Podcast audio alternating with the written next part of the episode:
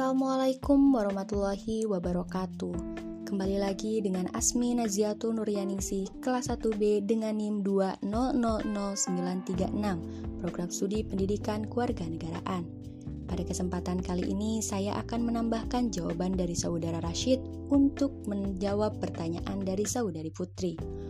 Menurut sejarah, metode mengajar sipik sebagaimana dikemukakan oleh Nukman Sumantri terdapat dua aliran, yang pertama adalah Fakulti Psikologi.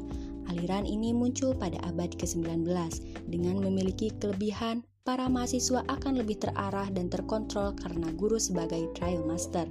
Untuk kekurangannya adalah siswa tidak diberi ruang untuk mengembangkan kreativitas dan tidak diberikan kesempatan untuk melakukan eksperimen.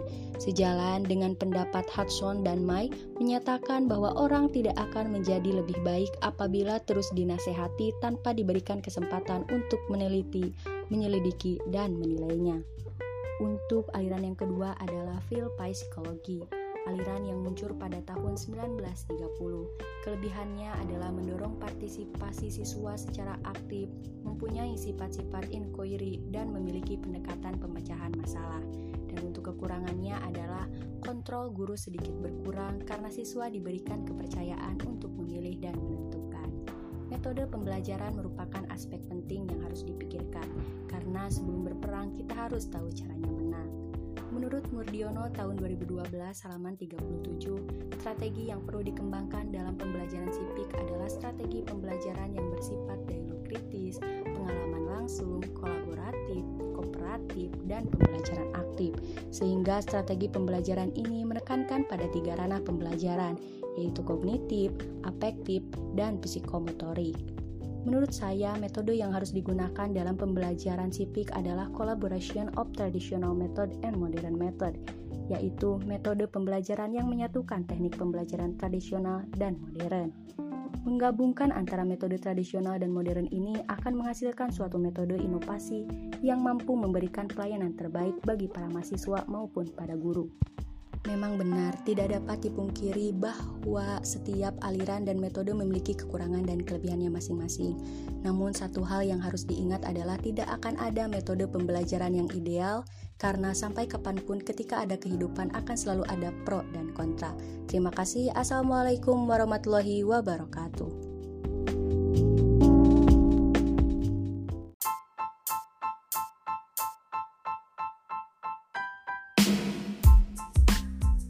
Assalamualaikum warahmatullahi wabarakatuh Kembali lagi dengan saya Asmi Naziatul Nuryaningsih dengan NIM 2000936 kelas 1B Program Studi Pendidikan Kewarganegaraan. Pada kesempatan kali ini saya akan berpendapat mengenai materi kelompok 4 yaitu klasifik sebagai laboratorium demokrasi. Demokrasi adalah sebuah prinsip dalam pemerintahan di mana kekuasaan tertinggi dipegang oleh rakyat. Pendidikan yang demokratis berarti melibatkan murid secara aktif dalam seluruh proses pendidikannya, bukan sebaliknya berpola top-down, yakni berpusat pada guru sehingga murid berperan sebagai objek didik. Sebagaimana yang dikatakan oleh Paulo Freire dengan istilah banking system education – atau pendidik gaya bank di mana murid diibaratkan sebagai celengan yang bersifat koin. Dengan melihat kondisi peserta didik yang saat ini kurang mengamalkan sikap demokrasi, membuat semua orang berpikir agar sikap demokrasi ini dimiliki. Mewujudkan kelas sebagai laboratorium demokrasi bisa melalui keterbukaan antara guru dengan peserta didik dalam membiasakan penerapan sikap demokratis di kelas yang dilaksanakan secara berkala.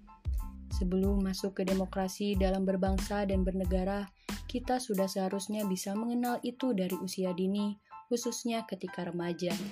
Sekolah dijadikan laboratorium demokrasi bukan karena adanya pelajaran PPKN yang mengajarkan apa itu demokrasi di sekolah. Namun, di sekolahlah para siswa dapat mempraktikkan secara langsung demokrasi tanpa mereka sadari. Beberapa contoh alasan mengapa sekolah dijadikan laboratorium demokrasi. Yang pertama adalah proses berdiskusi dalam sebuah kelompok. Dalam aktivitas tersebut, setiap anggota akan memberikan pendapat dan menerima pendapat. Alasan yang kedua adalah pemilihan umum yang diselenggarakan di sekolah. Ini adalah bentuk secara langsung demokrasi di sekolah, di mana para siswalah yang menentukan nasib sekolah mereka dengan menentukan pemimpin. Dengan demikian, lingkungan pendidikan merupakan tonggak dasar penanaman budaya demokrasi bagi generasi penerus bangsa. Karena di sinilah mereka bertemu dengan berbagai macam pikiran, watak, karakter, budaya, dan agama. Sekolah sebagai lembaga pendidikan memiliki peran utama dalam menumbuhkan budaya demokrasi di kalangan pelajar. Oleh karena itu, lingkungan pendidikan harus menampilkan budaya demokratis dalam pengelolaan pendidikannya. Lingkungan juga menjadi tempat mahasiswa mengenal, mengetahui, dan melaksanakan perilaku demokratis. Terima kasih. Wassalamualaikum warahmatullahi wabarakatuh.